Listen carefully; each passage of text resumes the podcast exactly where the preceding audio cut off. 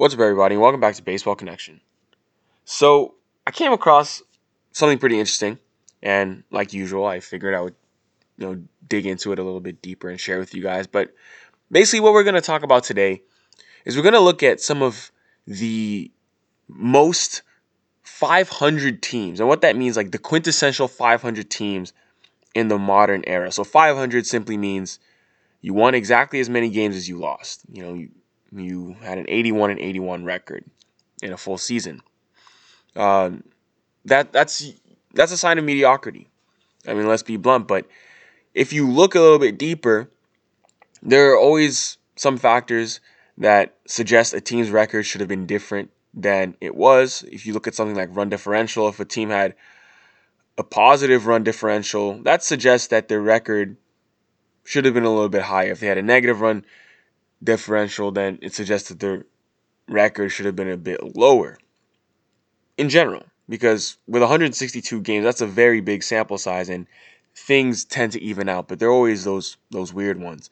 So if we just consider 500 teams, what are some of the m- most quintessential 500 teams? Like just the most basically what we're trying to say is who are the the most mediocre teams we remember in the modern era?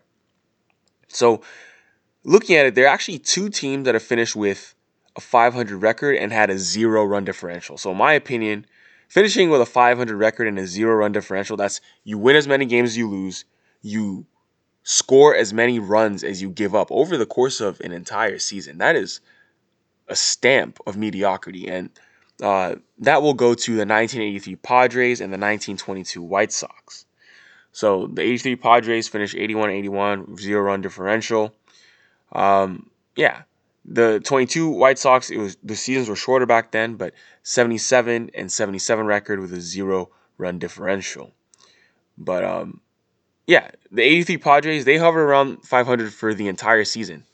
They never found themselves more than seven games above or below that mark. I mean, it's just a very good example of a mediocre team.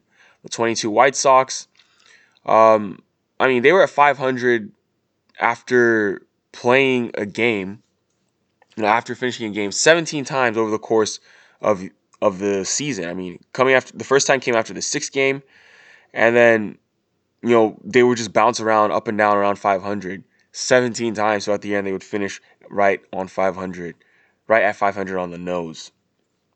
The most games they were be- below 500 was nine. The most games they were above 500, 500 was seven. So those two teams had equal run differentials. Let's take a look at some other factors we consider. How about this? Most time spent at 500. The most time spent at 500 during a season where like the record like number of times that you know the record would be 500 would be the 2011 Blue Jays. They had an 81 and 81 record, but they spent 33 games at 500. I mean, their run differential was actually pretty low. It was minus 18. But despite that discrepancy, they actually managed to stay right at 500 on the dot, more than most teams in baseball history. I mean, they were 500 after after completing a game 33 times that year. That's tied for the most of all time. I'll talk about the next team in a moment. But you know, this was the season. I mean, this was a season where uh, you know Jose Bautista was in his prime. They had uh, Eric Thames on that team. I remember that team just a mediocre team, like everyone on this list. But they were never more than five games above or below 500. So they, they were pretty tight within that interval all year long. So that's the 2011 Blue Jays. Next on this list, who also did the exact same thing, was the 2010 Athletics. Also 81 and 81, 33 games at 500. So their run differential was actually good. I mean, they had a, I mean, relative to the Blue Jays, they had a plus 37 run differential. So run differential wasn't what made them 500. I mean, they just happened to hug hug that mark all year long. I mean, they reached 500 after just two games um, into the season, and from there, they never really strayed far away from that.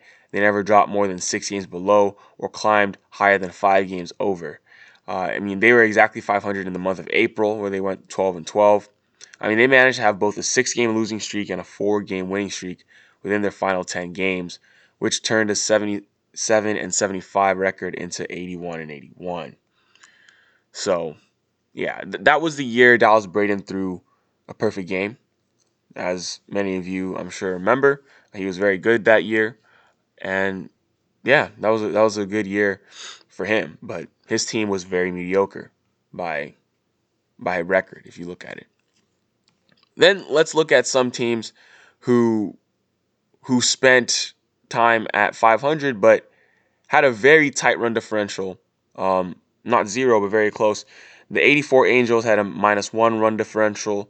The 89 Expos had a plus two run differential. The 84 Twins had a minus two run differential.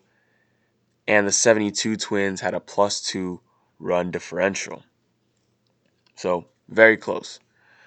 So, all these teams I have mentioned so far are a great example of mediocrity. It's not really something that um, any team I'm sure pays attention to because everyone wants to be above 500. I mean, at least it's not a losing record. So there's that. But a very weird thing to look at, but that's where we are at this point as we sit waiting for the MLBPA and MLB to kind of settle their differences and give us baseball this year, which I think will still happen. It's just unfortunate it's taken this long, but I think this has been a strategy of Major League Baseball all along to stall and you know run out the clock until they have the time necessary or the, the only time that they, that's permitting the, such few games of 50 to 60 games that they're looking for or that they're willing to pay for I should say so I think that's what we're, going to get. We're going to see a season somewhere from 50 to 60 games and um, that's that. But that's going to do it for today. If you enjoyed this, please share it with someone who'd be interested, and we'll see you next time on Baseball Connection.